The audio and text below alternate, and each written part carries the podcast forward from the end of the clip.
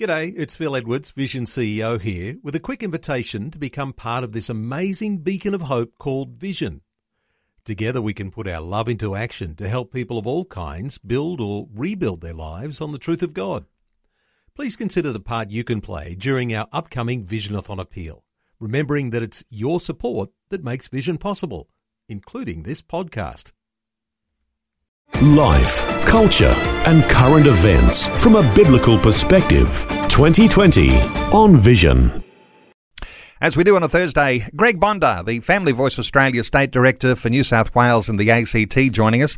Hi, Greg. Welcome back to 2020. Good morning, Neil. Welcome to be here.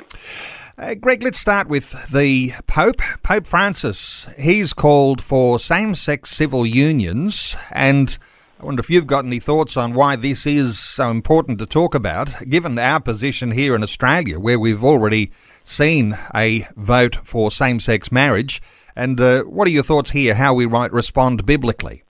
Yeah, thank you. Now, look, uh, I, look, I don't want to be an alarmist uh, on on this issue, but look, this is a great departure from the position of the Vatican's doctrinal office. Now, you may be aware, but the Vatican uh, back in 2003, there was a congregation for the doctrine of the faith, which stated clearly, Neil, that respect for homosexual persons cannot lead in any way to approval of homosexual behaviour or to legal recognition of homosexual unions. The common good requires that laws recognise, promote, and protect marriage as the basis of the family, which is the primary unit of society. So, what I'm saying here, Neil, is that we've got to be careful here because this is, and pardon the pun, please, another nail in the coffin for biblical truth. Because if people around the world are going to take the the, the pontiff's um, personal views as being doctrinal, then we've got a real issue here because we've got to make sure that the the, the, the biblical truth is made clear. And and again, Neil, I've mentioned this before. God's word is clearly prohibits same-sex sexual activity and we can only look at Leviticus, Romans, Corinthians, Timothy.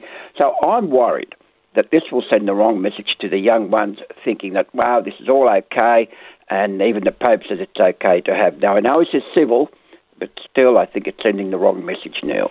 Uh, well, the interesting thing is, and uh, knowing that we were going to chat about this this morning, and you've had that detail there, I thought, I wonder how many nations around the world actually have same sex marriage and how many actually have same sex civil unions. So, a quick little search on Google, you can find out there's 195 countries in the world. 29 countries have same sex marriage, 17 more have same sex civil unions. So when we've already gone way beyond where the Pope is at this point, and uh, our governments have already legislated same sex marriage. This is a really global issue here, Greg, and uh, maybe you've got a perspective here too, but there's a global issue here for the majority of countries around the world that have not legislated same sex marriage, when the Pope makes that sort of statement, it weakens that moral fabric in every one of those other nations. Any thoughts around that idea? Yeah, absolutely. Now, you and I both know that Catholicism is one of the largest religions in the world. But despite that, Neil, the, the message that the pontiff is, is, is, sending here is that it's trying to uh, encourage us to accept civil unions. Now, look, I don't care for a person's sexuality. I really don't care. If they want to be homosexual, so be it. What I care about is that once we become a person of faith, the biblical truth for me has to be out there in the public arena. I need to make sure that we don't accept this as being doctrine because it's not. It's the Pope's personal view, which he made actually during the filming of his uh, uh, documentary on his life uh, last week on October 21st. So we've got to make sure that this is a big departure from the Vatican's doctrine, and we've got to be careful that we don't say that this is all okay. We still have to up- uphold our biblical values, and internationally, this is going to send a message to a lot of those people that are undecided as to whether it is good or isn't isn't good to have same-sex marriages uh, or civil unions. So, Neil, we've got to be very careful. Well, when we're thinking of context here, Greg, what we're seeing is internationally what we already have noted happened in Australia, where there was those recognition of same-sex civil unions. In other words, everybody has the right to all of those uh, uh, civil. Uh, uh, rights uh, to you know uh, equality of you know when it comes to inheritances and uh, all sorts of taxation issues, all of those sorts of things in there. We went through that, but all it was was a stepping stone, and uh, the uh, same sex drive led by LGBT was using that really as a stepping stone towards same sex marriage. It seems to me that when the Pope's made this comment, uh, he's he's given an extra stepping stone towards a recognition of same-sex marriage in the Catholic Church, which would be a worry for so many people listening to us. But from what I understand here, Greg, a way to differentiate between Catholic marriages and relationships recognised by state authorities. That appears to be what he's done. Uh, correct, quite quite correct, Neil. And uh, he's really talking about the family unit here. He's saying that uh, homosexual couples ought to have the right to be a family. Well, I don't have an argument with that at all.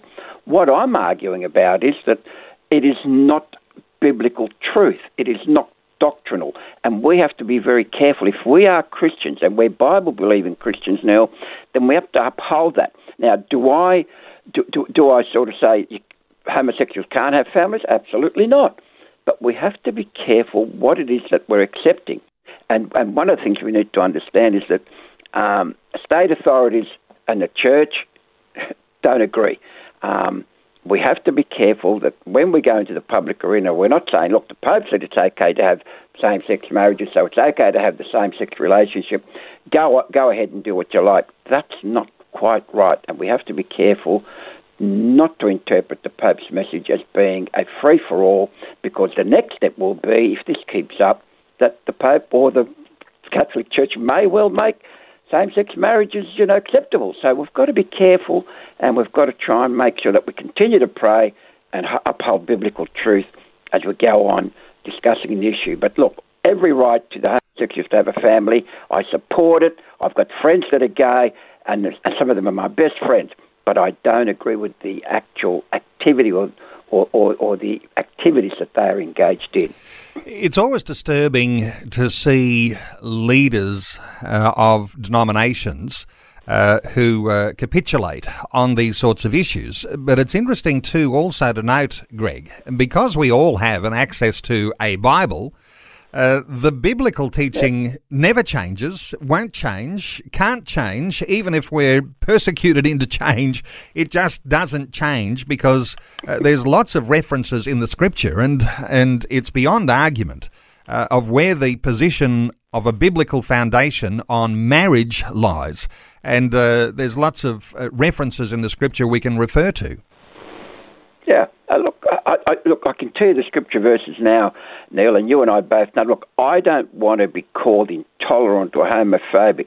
What I want to be called is a person of biblical truth, and I don't want to alienate alienate anyone from the truth today, Neil. And you only have to look at John 14:6.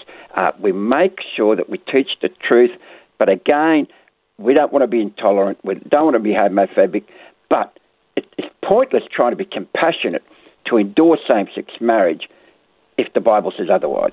And I'm a Bible Bible believing Christian now. And uh, for those listeners, and hearkening back to the marriage debate, where on this program we had a lot of emphasis on issues like Romans chapter 1 or 1 Corinthians chapter 6 or 1 Timothy chapter 1. Uh, mm. These are the sorts of scriptures which give you a, uh, a, a position uh, as a Christian and understanding a biblical yeah. position on marriage and on the issue of homosexuality. So, uh, powerful insights when it comes to uh, how Christians look at that. And, and so, when the Catholic Church, uh, when the Pope as its leader, uh, makes a divergent opinion and weakens a Catholic position, then uh, interesting for us to note that mm. as that's happening because that affects not only uh, the nations that already have same sex marriage legislated, but the majority of the world that does not. And uh, so there's a big international issue around that. Hey, let's let's talk uh, through some other uh, quite controversial things. Uh, you've also been giving some attention this past week, Greg, to gender clinics on watch for a rise in regret over transgender treatment. What have you been looking at? Well, again, now, look, it's interesting. Um, we had a very good uh, journalist uh, on our webinar last week, Bernard Lane, who writes for The Australian, and he highlighted the issues with gender clinics. Now, very quickly, the point he made is, and I want to alert every mum and dad, dad to this point of fact, that transgenderism parallels the rise in social media. In other words, the more people, young kids, engage in social media, the more likely they are to engage in transgender um, uh, activities. For example, even the clinics in Melbourne have acknowledged the possibility of online social contagion being a driver of the exponential increase in teenagers identifying as transgender and therefore seeking hormonal treatment. So I alert all mums and dads watch what your kids are looking at on social media because it seems to be that it has a big impact on them deciding to undertake treatment, Neil. Okay, so parents, keep your eye on teenagers on social media because that fuels the movement towards the idea of identifying as a different gender. So uh, transgender comes, a direct connection there between social media and transgenderism. And I note that the government ruled out that national inquiry into gender clinics back in April. Uh, that was a, you know, it seems to be uh, more politically motivated rather than the science here. Yeah, absolutely. I mean, the Health Minister, Mr. Hunt, ruled out the national inquiry, Neil, into gender clinics. Um, following advice from the Royal Australasian College of Physicians, because he thought that the media attention would be dangerous. Well, what could be more dangerous, Neil, than to have your son or daughter undertake transgender treatment when, in point of fact, when in point of fact, there is now a case going before uh, the courts where a mother is taking the, the, doctors to court because they were uh, administering hormonal drugs for her son while he, he was underage. Now, they're trying to tell me, these clinicians are trying to tell me now, the gender affirming clinicians are telling me that young children, as young as three years old, are experts in knowing their innermost gender identity. Well, I've got to tell you, Neil, that, that's got to be the biggest uh, uh, furphy that I've heard for a long time because these are kids, and three years old is just not old enough to know what your identity is, in my view. There's a little bit of craziness in all of this, Greg.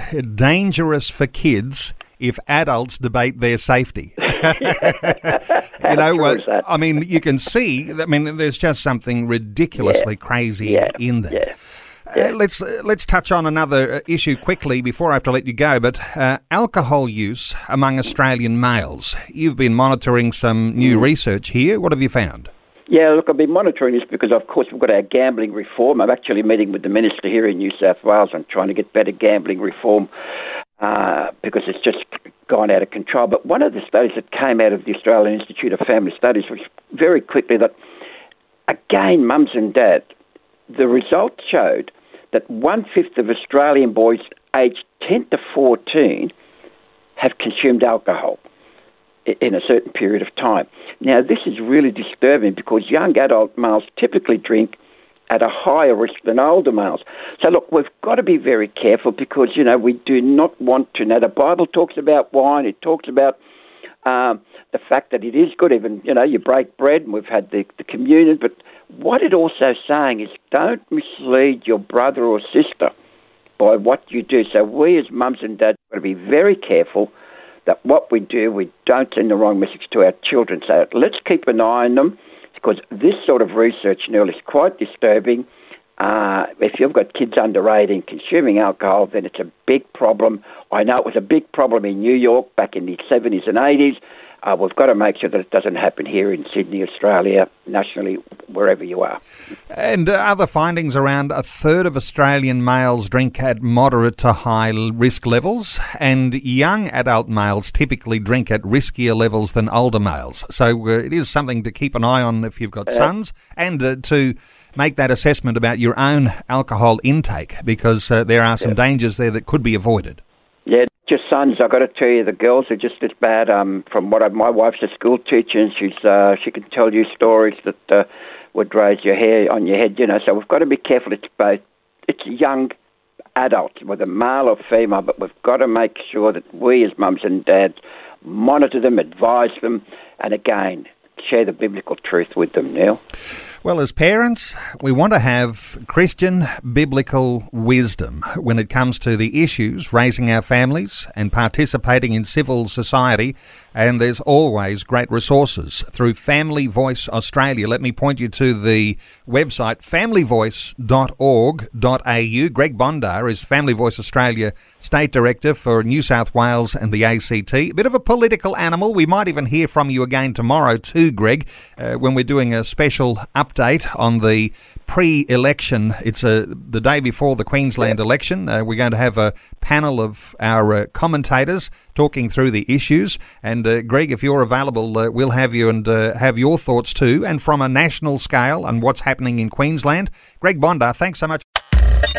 Thanks for taking time to listen to this audio on demand from Vision Christian Media. To find out more about us, go to vision.org.au.